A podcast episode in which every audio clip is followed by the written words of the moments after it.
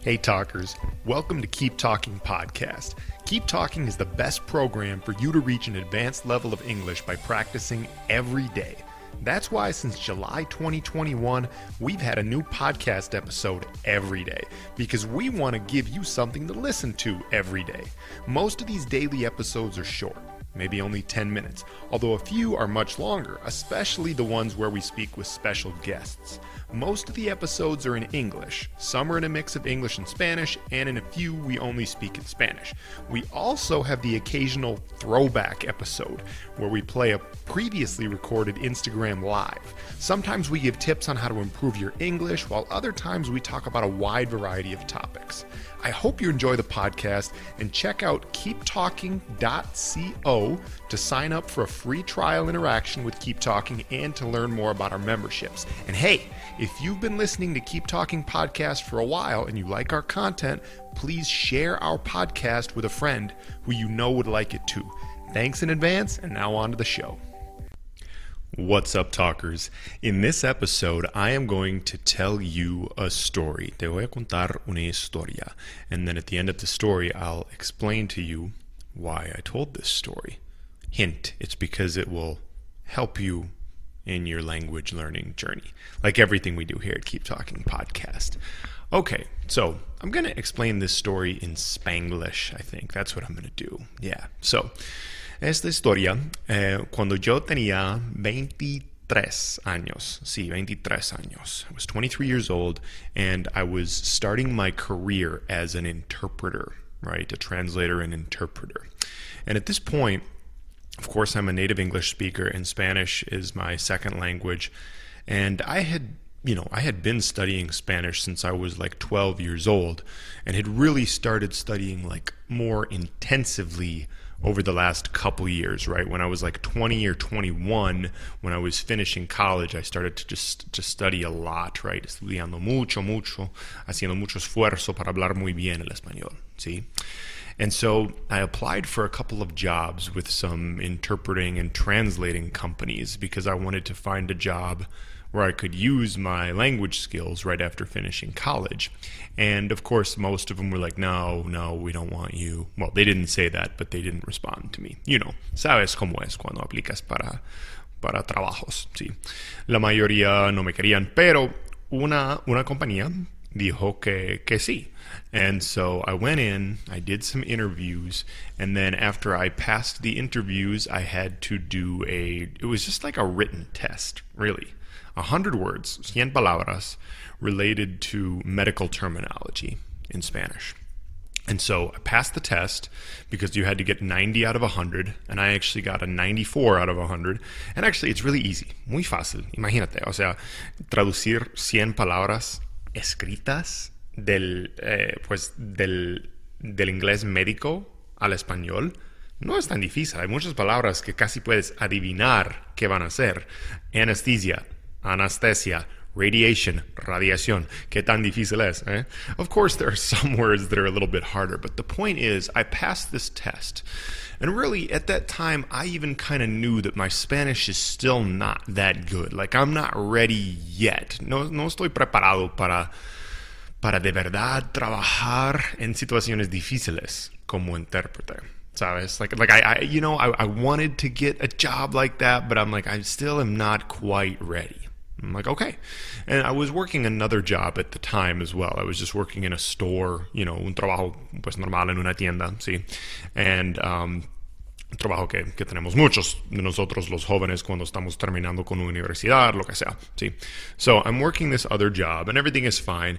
And I got like signed as an independent contractor by this interpreting company. I'm like, okay, cool. So yeah, I passed the test. That means I can kind of start whenever I want Maybe I'll like study a little bit more and let them know when I'm ready to start doing actual interpreting because it's going to be medical interpreting, like in clinics and hospitals, et cetera, et cetera. So I just practice my medical terms a little more and then I'll be ready. And then all of a sudden, de repente, me llamaron a las dos de la mañana, or maybe it was three in the morning. I don't remember. Like in the middle of the night, and this was way before. This was nine years ago. I don't. I didn't wake up nearly as early as I do now. You know, I would wake up at like you know seven o'clock or eight o'clock in the morning, like most twenty-three year olds do. So they called me. I think it was like three o'clock in the morning, and I'm like, what the is going on? Me llamaron diciendo que necesitan un intérprete en el hospital urgentemente.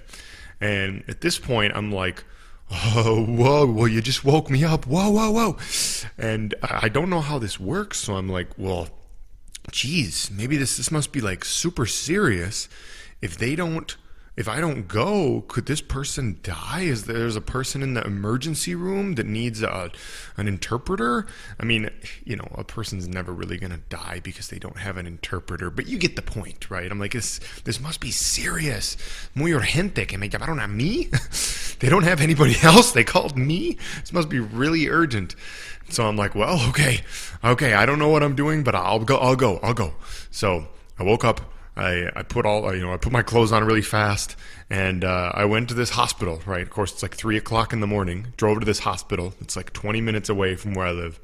And so I walk into this place and like I'm already like so confused because I'm like why why am I why did they call me this I have never actually interpreted before. This is going to be my first time, and it's three o'clock in the morning. What the heck is going on?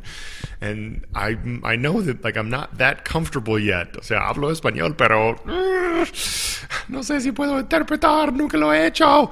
And so I go into the hospital, and then of course, it actually wasn't like Thank goodness it wasn't like that serious. No es que la paciente en el hospital estaba ahí muriendo en una cama, sangrando y yo tenía que interpretar para los médicos. No, no era exactamente así. Pero lo que era fue una mujer embarazada que pues eh, estaba teniendo unos pues dolores severos y no recuerdo qué exactamente. Right. So we have a pregnant woman, a Spanish speaking woman who needs an interpreter and went to the hospital in the middle of the night. And they called me. And so I get there, and of course, like I don't even know any of like the protocols hardly. Honestly, like I wasn't really even trained yet. I just I wasn't I wasn't ready for this in any way in terms of like the rules you have to follow at the hospital and then also just being able to interpret de por sí. You know, like my Spanish was not that good. My medical Spanish was still not that good. I wasn't quite ready. But anyway, here we are. So three o'clock in the morning, three thirty in the morning now. I pull up, I realize, okay, this is a pregnant woman that they're taking in to do, I think they were doing an ultrasound, ultrasonido of something. And, you know, I just, I told her, like, she probably noticed too. She's like, ¿quién es este blanquito joven que probablemente no sabe español? que me va a interpretar supuestamente.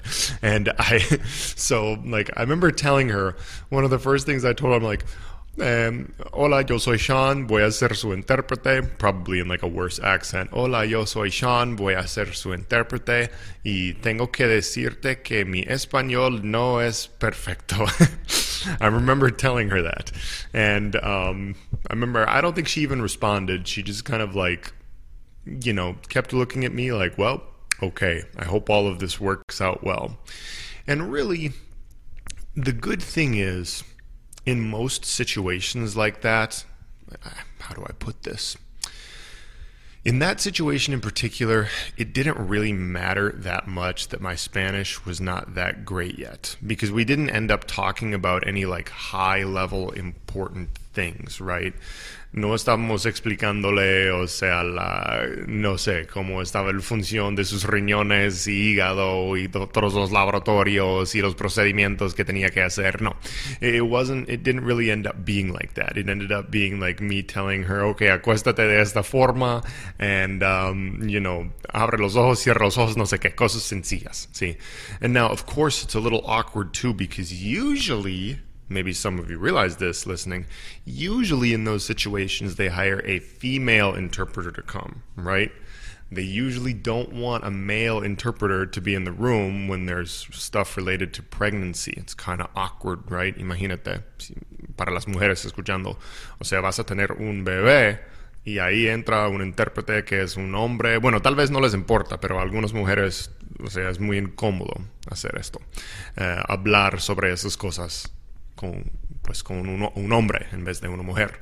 And of course, some of the doctors are male, but you get the point. So it's just awkward for everyone, right? We've got this 23 year old white kid who barely speaks Spanish, especially in like a super professional way, not really, mm, you know, a man not uh, doesn't really know anything about pregnancies. I didn't know anything about about what pregnant women go through and in the hospital like for the first time working it's just bad. And really everything turned out okay for me. I remember i left i was there for like three hours right because i had to stay with her while they were doing these tests.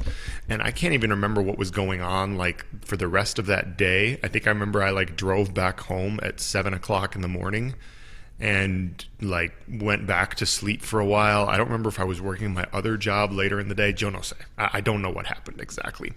But everything worked out fine. It was kind of a shock to me, and I'm sure this woman, you know, ended up fine, probably had her baby and everything went well. We never really find out, you know, what happens next as interpreters when a patient is in the hospital. But anyway, the point is, I'm sure everything was fine. But um, for me, it was kind of like a shock and one of those things like, wow they just threw me in there and I totally wasn't ready and I totally wasn't expecting it. A las tres de la mañana con una mujer embarazada en el hospital. Ah! Anyway, and the reason I wanted to tell you this story is because for many of you who are practicing your English and maybe you want to, you know, well, maybe you want to work as a translator or interpreter. I don't think that's the best career field to enter into right now, but still there are opportunities. But maybe you want to do I don't know, anything related to using your, your English skills or your language skills. And this really applies to anything in life. You're going to probably have to start before you think you're ready. Vas a tener que empezar antes de sentirte preparado o preparada.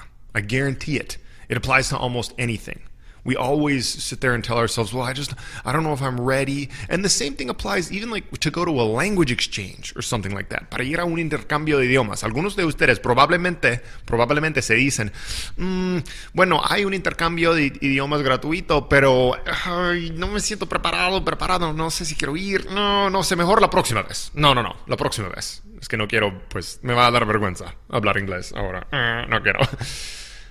Don't listen to your self talk when it says that. Go, go, there, hazlo, hazlo. Obviously, in a professional setting like this, I probably shouldn't have been called because I actually wasn't ready yet. Okay. So, like, don't put yourself in a professional situation. How do I put this? Like, don't put yourself in an obvious professional situation where you have to have a super high level of English or whatever other skill. I mean, if you end up in that situation accidentally, like I did, do your best. but especially for things where like nothing is on the line, que no hay nada en, en juego, no hay nada, no es tan importante, ¿verdad? Como un intercambio de idiomas or, or whatever it may be. Just go out there and do it. Go out there and do it. If you're thinking about, I don't know, making a speech or making a video or something like that in English, and you're thinking, oh, I don't know, my my English just isn't that good. Do it. Hazlo, hazlo, hazlo ahora. H no Oof, I was going to try to spell hazlo. Is it even H? My Spanish is so bad. H A Z L O. H A Z L O. I was getting confused between the H in Spanish and the aga in Portuguese because H is aga. All right, I'll stop confusing everyone.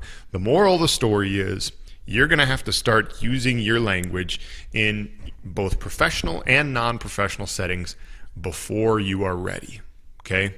It's part of life. We all get thrown in there before we feel ready. So when the moment comes, do the best you can, learn from your mistakes, and do better the next time. All right, talkers, we'll talk again soon. Peace. Thanks for listening, talkers. Remember that Keep Talking is the best program for you to reach an advanced level of English. Go to keeptalking.co to sign up for your free trial if you haven't already. And remember to share this podcast with a friend who you think would like it as well. Heck, don't just share it with one friend, share it all over social media.